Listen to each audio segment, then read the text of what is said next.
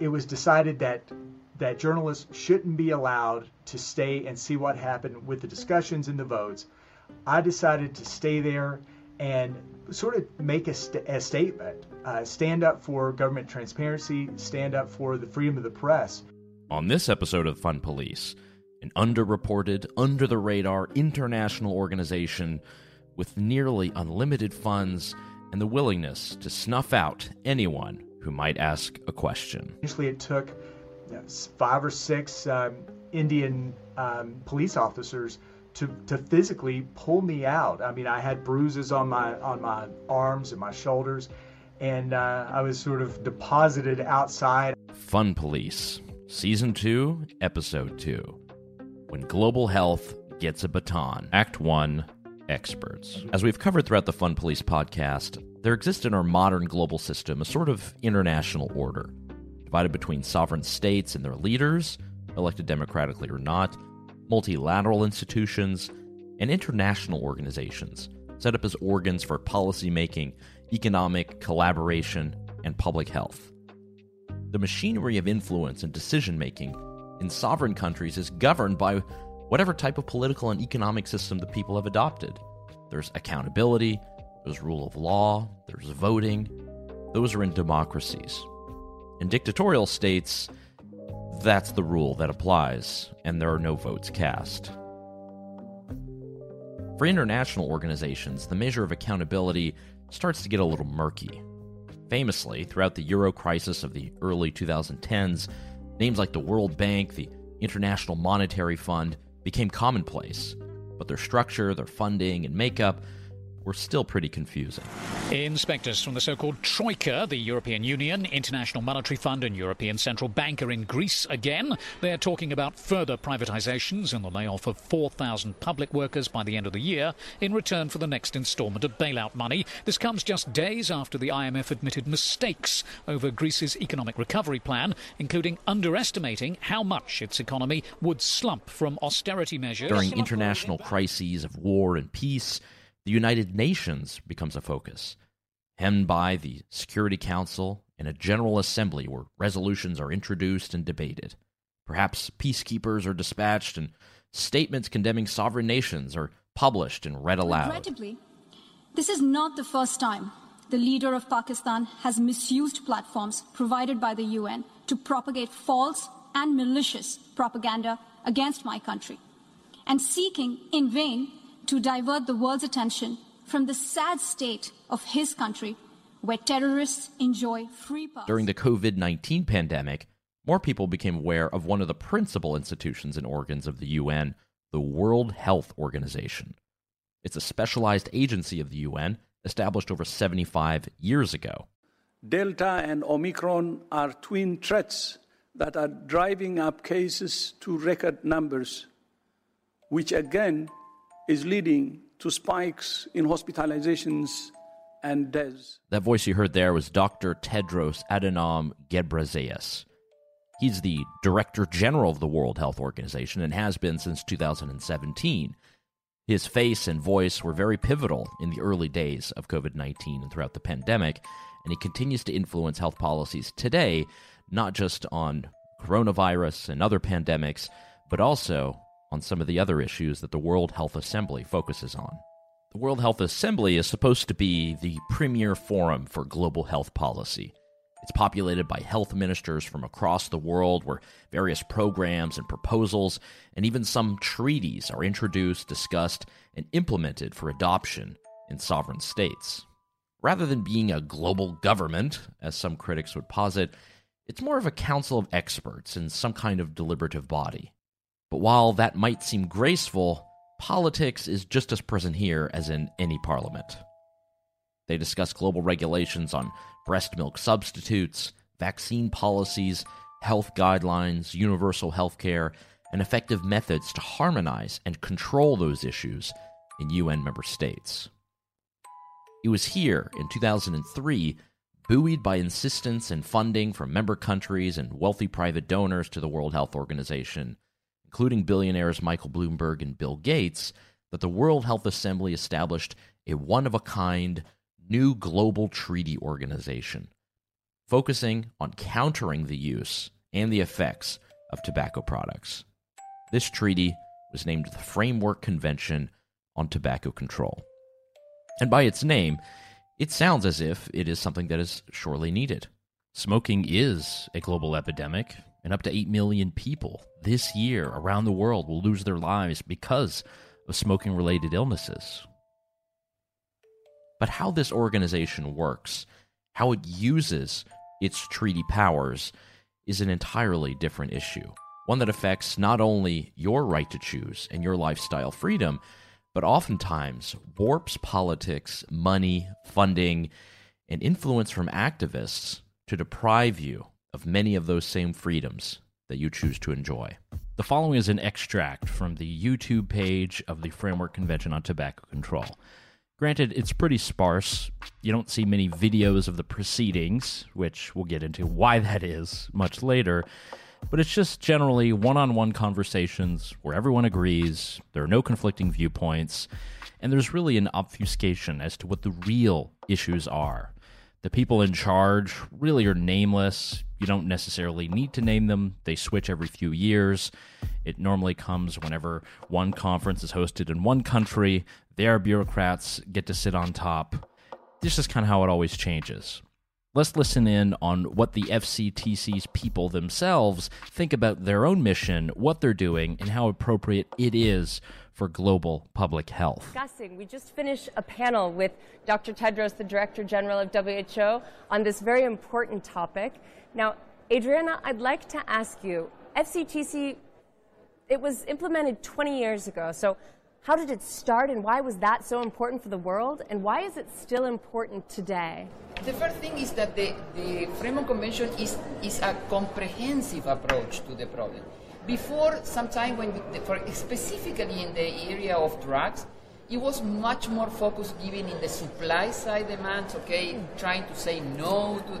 This is more comprehensive because it has uh, demand side, uh, demand uh, side uh, measures and supply side measures. So, really, when you implemented it comprehensively, that makes a good environment for the people not to be enticed to use. And the main, the main uh, measures are, for example, banning smoking in all enclosed public places and workplaces, uh, putting very prominent graphic health warnings in tobacco packaging, or even having a uh, plain packaging that is a standardized packaging for all the products being in the same color, let's say, and bearing very big uh, graf gra uh, graphic warnings.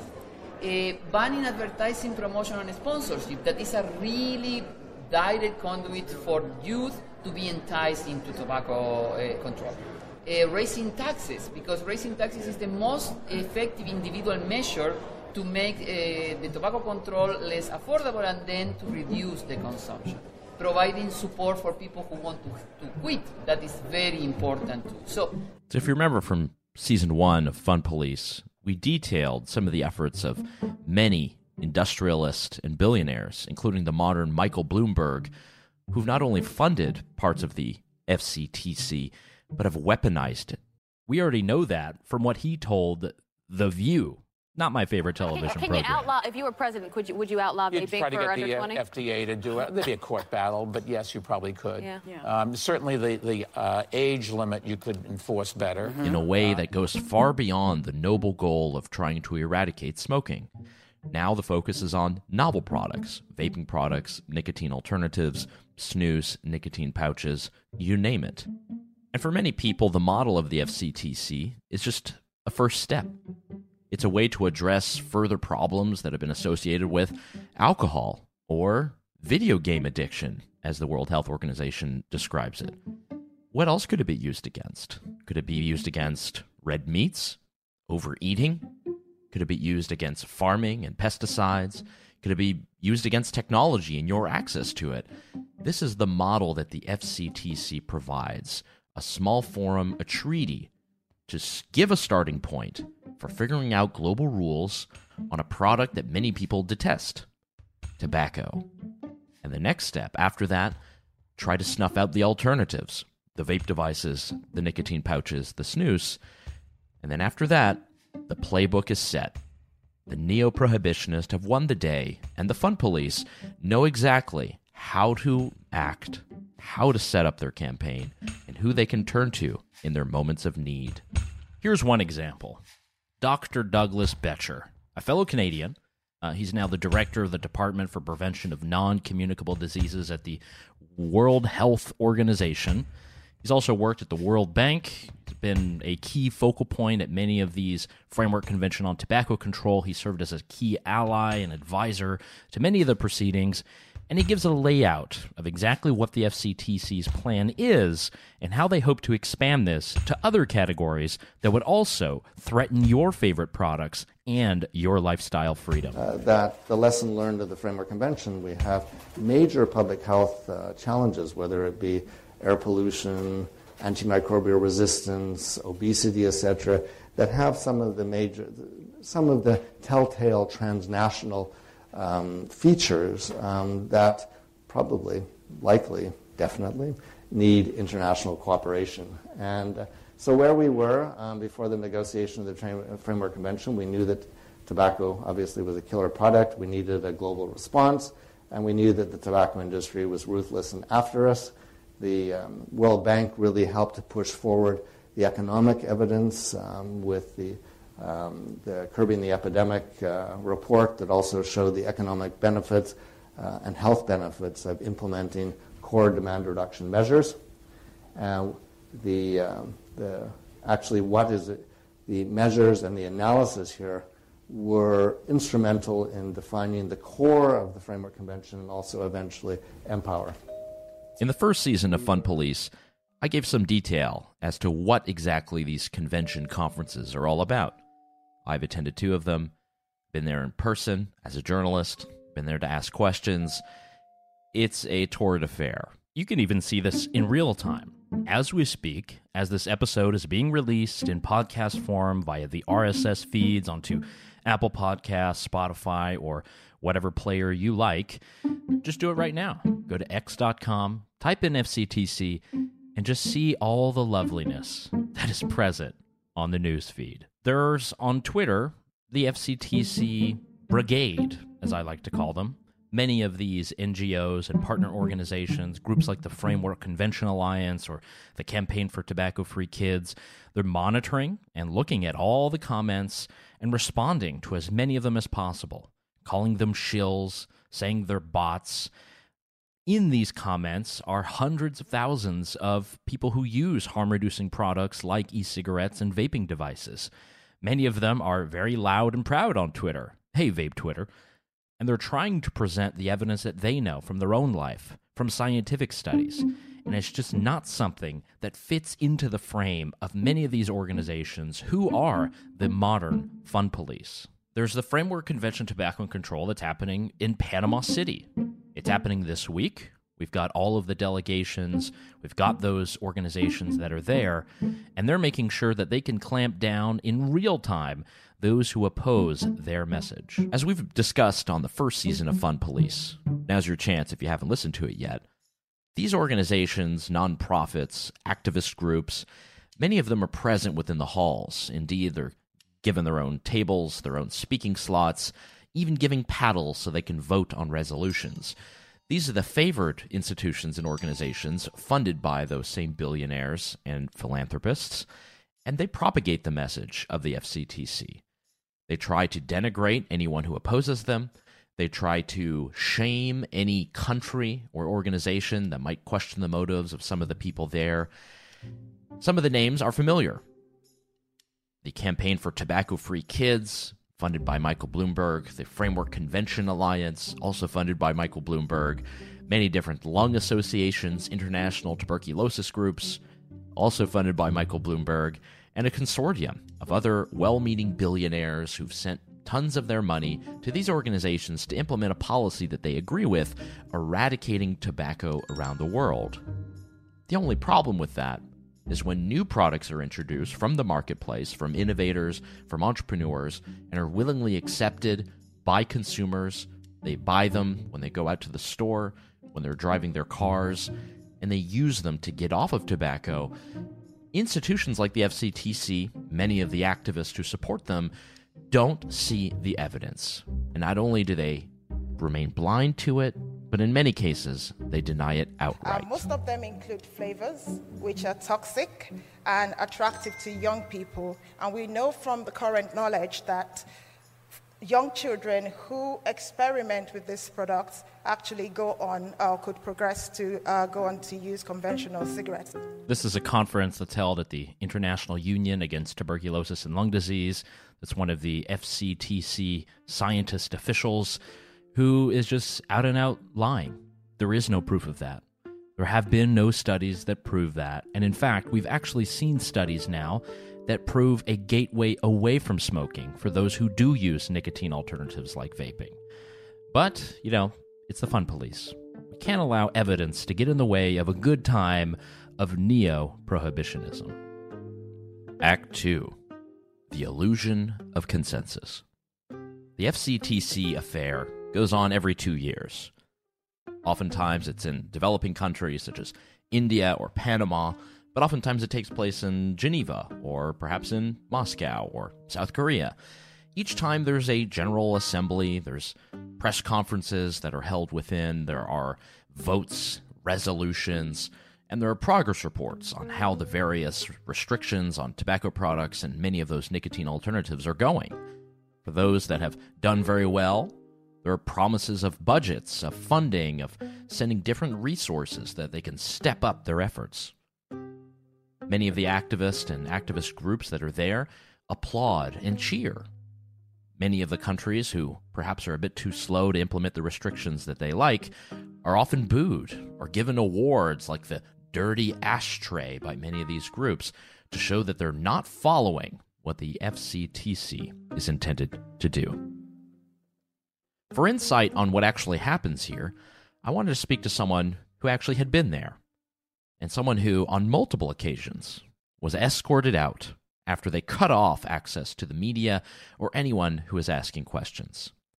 Drew Johnson is a journalist, he's an entrepreneur, he's someone who lives the principles of open government and transparency. In fact, so much so that he's using the same to run for Congress in Nevada's 3rd District one thing that's good about the U.S. having such a disproportionate hand in the funding of the WHO and the UN in general is that we can threaten to pull funding and make changes. And I think that's really valuable. Obviously, there's there's use for these sorts of organizations, but they have to be accountable. They have to be transparent.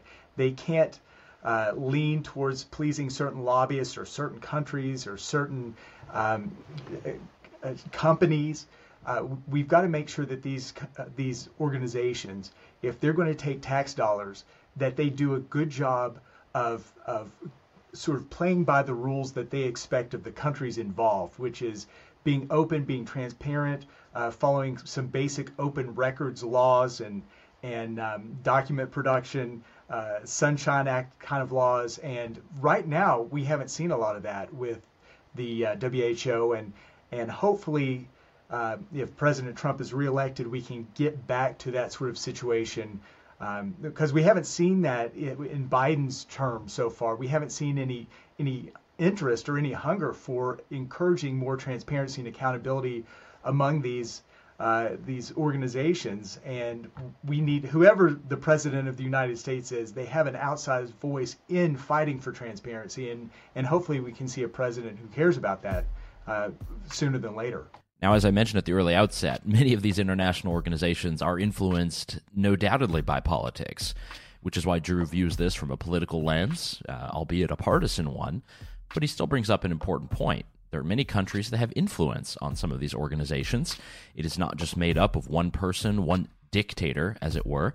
There's supposed to be a consensus of nations that is coming up with ideas for promoting health policies, for figuring out solutions, and what are the best policies that we can implement? What are the best sticks and carrots that we can use as a global health community in order to try to achieve our common goals?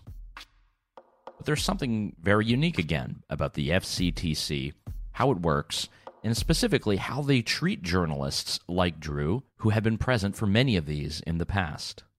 So what got me interested in the FCTC and this this tobacco control organization is going back to 2012. There was actually a, a uh, an effort to create an international sin tax, an international tobacco tax. And as a government watchdog, as a uh, as a taxpayer advocate, a taxpayer watchdog, I wanted to see how that was being done because ultimately I, I knew that if this happened to tobacco, it could happen to alcohol, it could happen to, to fatty foods, it could happen to sweets, it could there's sort of no end and there could be you know, international sin taxes if this were to pass. So I went with that in mind. Uh, as a taxpayer advocate and journalist, I wanted to see back in 2012 what was going on with this organization. And what I found was that there was no transparency. So in 2012, that first meeting I went to was in South Korea. And during that meeting, they kicked out the press. And ultimately, the FCTC is a WHO organization, which is a UN organization.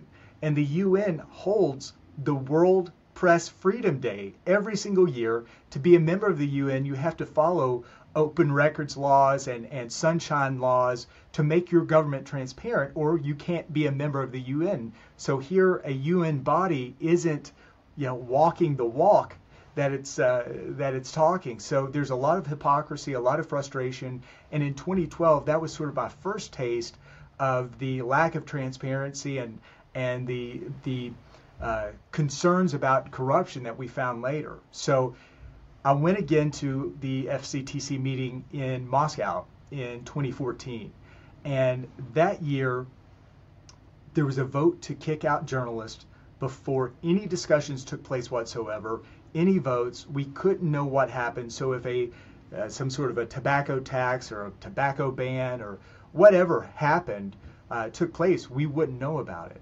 And so I decided there and then in Moscow in 2014 that uh, I wouldn't leave once journalists were asked to leave. And I was very quickly pulled out of my seat by a few Russian security guards. They they got me out pretty quickly and I wasn't allowed to go back until the very last day of the conference. Moving forward to 2016, where we both were in India, that was the most frustrating experience of my life because I was told that journalists, journalists would be able to stay. I was told that our voice had sort of been heard from 2014, that uh, the FCTC would do a better job of making things transparent and accountable, and maybe they wouldn't allow the public in, and maybe they wouldn't allow tobacco growers or tobacco companies in, but they would at least allow the press in to let them be eyes and ears about what was going on uh, when these decisions were being made. And, and keep in mind that these uh, this organization runs on about $20 million a year of taxpayers' money from different countries around the world, and all of the people who are representing the governments that make up uh, the FCTC, which is you know 180 governments, are flown in, are are put up at these nice hotels on the taxpayer's dime. And so I think it's only appropriate that journalists are able to keep track of what's going on. So in India, when it was decided that that journalists shouldn't be allowed to stay and see what happened with the discussions and the votes, I decided to stay there and sort of make a, st- a statement uh, stand up for government transparency, stand up for the freedom of the press. And so I did not move. I sort of put my hands on my chair and, and locked myself in. And uh, eventually it took five or six um, Indian um, police officers to, to physically pull me out. I mean, I had bruises on my on my arms and my shoulders, and uh, I was sort of deposited outside. I had the head of the convention, the head of the organization, a UN employee, literally take the lanyard off my neck, rip it off my neck. Uh, it, it caused uh, some cuts and scrapes on my neck when he did that, and he told me that uh, I was having my my pass revoked uh, as a journalist, and I wasn't allowed to come back. So it was. Uh, you know, it was frustrating. It was scary, uh, but ultimately, the most, the strongest feeling I, I felt was just uh, that my rights were being taken away. As a journalist who had been, you know, received accreditation, I was writing at the time for a very high-profile media outlet in the United States, and um, and here I was being kicked out of a public meeting that was funded by taxpayers and should be open to the public, to journalists, to whoever wants to see what's going on.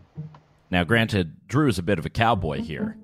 There aren't many journalists that would take a stand like this, specifically not at a UN conference, and one that is the FCTC.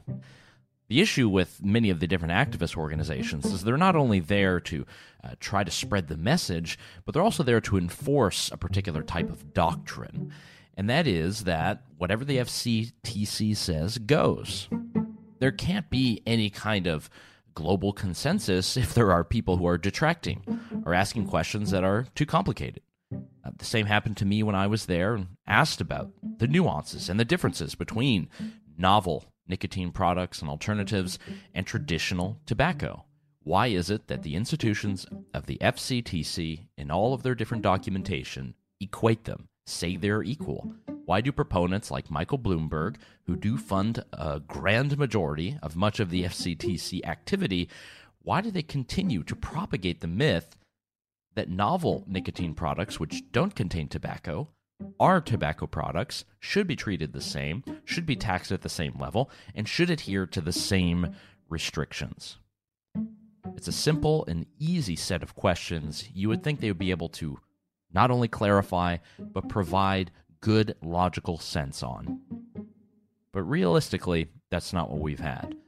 Perhaps that's why we need more people like Drew asking questions of some of these organizations to figure out what actually makes them tick and whether we, as citizens, as taxpayers, have a voice.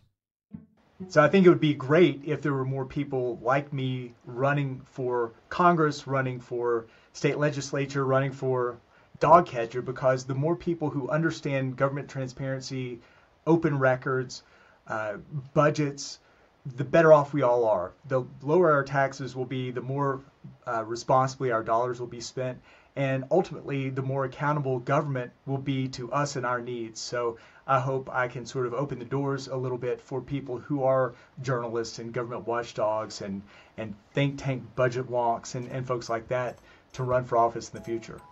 Now, many of us, depending on where we live or our own nationality, may not have the same opportunities as Drew to run for office on those same principles that led him to eventually being scudded out the door, dragged by Indian guards, and kicked out of the Framework Convention on Tobacco Control Conference.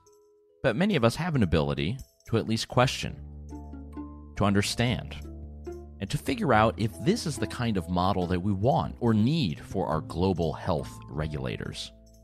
There are pressing health questions. We all know that. We've had to deal with it. Many of us were locked in our homes so that we could try to overcome it. But putting all of that behind a kind of obscure, not well known conference where many of these policies are decided without normal democratic debate begs many questions. Is the consensus real?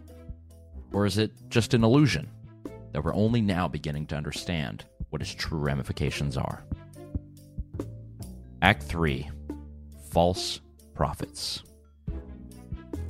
If there's one institution we trust, it's that of our medical experts. Our doctors, our nurses, those who welcome us for our yearly checkups, or to save us in a moment of grace when we're in the emergency room. Whenever the health community speaks on a particular topic, many people, legislators, citizens, individuals, we perk up our ears it's important knowledge. These are individuals who've gone to medical schools, they've poured through textbooks, they've listened to dozens of hours of different lectures on very arcane medical topics. They follow the latest research and see all of the different papers. At least that's what we believe about much of our medical establishment. And truth be told, there are very good, smart, intuitive, entrepreneurial people who work in this regard, who provide us information, who keep us healthy. But within the health community sector, there exists this public health, this global health phenomenon. These aren't doctors. These are more policy advocates, communications specialists, those who discuss health issues, but don't necessarily have the medical training to back it up. These are the ones who are often in bureaucratic positions at the World Health Organization or the Framework Convention on Tobacco Control, or who make up many different governmental ministries. If you haven't learned anything yet from Fun Police, The idea that we have experts who are available, who are there, who are willing to answer questions, who understand the nuances of various issues, all of that becomes a lot more murky, a lot more nuanced. It leads us asking more questions about what exactly is the truth about the research on various nicotine alternatives, or what is the research on obesity? What products can solve some of these ills? Or does it all come down to programs and departments and government funded initiatives that always have, at their heart, the goal to make us all healthy? If we start to ask questions on one part of the scale, does the entire scale fall down if it can't be supported by a foundation of truth, of good scientific rigor, of the scientific method itself? These are large questions to ask, and many assumptions are baked in. But if there's one thing that's true, it's that using politics as a battering ram, as a baton, to try to implement your vision of neo prohibitionism, to put it out onto the world stage, funded by some of the largest industrialists with their own agenda, leads to conflicts, leads to a position to where science is not as nuanced anymore. It's clear cut. There are only good studies and bad studies. There's only our way or the highway. Case in point, we look to the numbers that were just released in January 2024. Globally, there are now 1.25 billion adult tobacco users. It's actually one of the lowest estimates we've ever had on record. One in five adults worldwide continue to consume tobacco. That compares to one in three just 20 years ago. This, whatever your metric, is a success. And it is one that carries on. And it's been done through the work of consumers, of advocates. It's been done because there are people who've provided alternatives that are less harmful, that give people a way out of using traditional combustible cigarettes. But you don't see celebration at the World Health Organization. There will never be discussions of how market alternatives have improved the situation, made our lives better, made us live longer. It hasn't come from a government institution. It hasn't come from a treaty. It hasn't come from anywhere where a government bureaucrat sat. Instead, it's market alternatives, it's vapers, those who use nicotine alternatives, who made their own decisions and their own choice, who used their lifestyle freedom to improve their lives, and they did so willingly not because of any program, not because of any treaty, and not because of some global consensus and some organization that says that was the way that we had to live. And so now, where are we? Global Health has a baton, they have a framework, they have a model of working. The new modern innovations coming out of the market from entrepreneurs that offer people an alternative to age old products like cigarettes and cigars and other traditional tobacco products are not heralded as heroes. They're not seen as the answers. They're seen as the enemy. They're grouped in with every industrial actor in the tobacco sector. They're called shills. Many of the vapers who are very proud to be on social media and brandish their latest new vaping device are said that they don't exist. That it's not proven that the products they've used to quit smoking are effective. It's laughable if it weren't so sad. But that is the goal, ultimately, of Fun Police. The idea that we can continue to clamp down and use these different institutions, use these different instruments, but it won't last for long. We're empowered. Much like our guest Drew Johnson, people have it within them to oppose what they see as wrong what they see as cutting down the nuance that would otherwise save our lives, help us live longer, help us live more productive, more enjoyable lives. The Fun Police can be met with all kinds of actions, but it begins with you. It begins with questioning. It begins with following the science. It begins with actually turning to the market alternatives, turning to entrepreneurs and people solving problems who don't have the incentive of government dollars or the latest grant from Bloomberg Philanthropies or whatever other organization might be out there.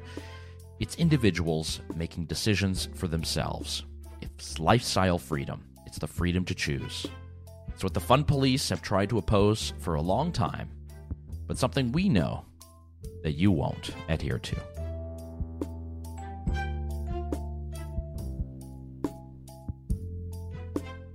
Fun Police is a production of the Consumer Choice Center. It's produced by Bill Wirtz. This episode was hosted by myself, Yael Ossowski. Stay tuned for next week's episode, subscribe to the podcast, and we'll talk with you soon. Until next time, stay free.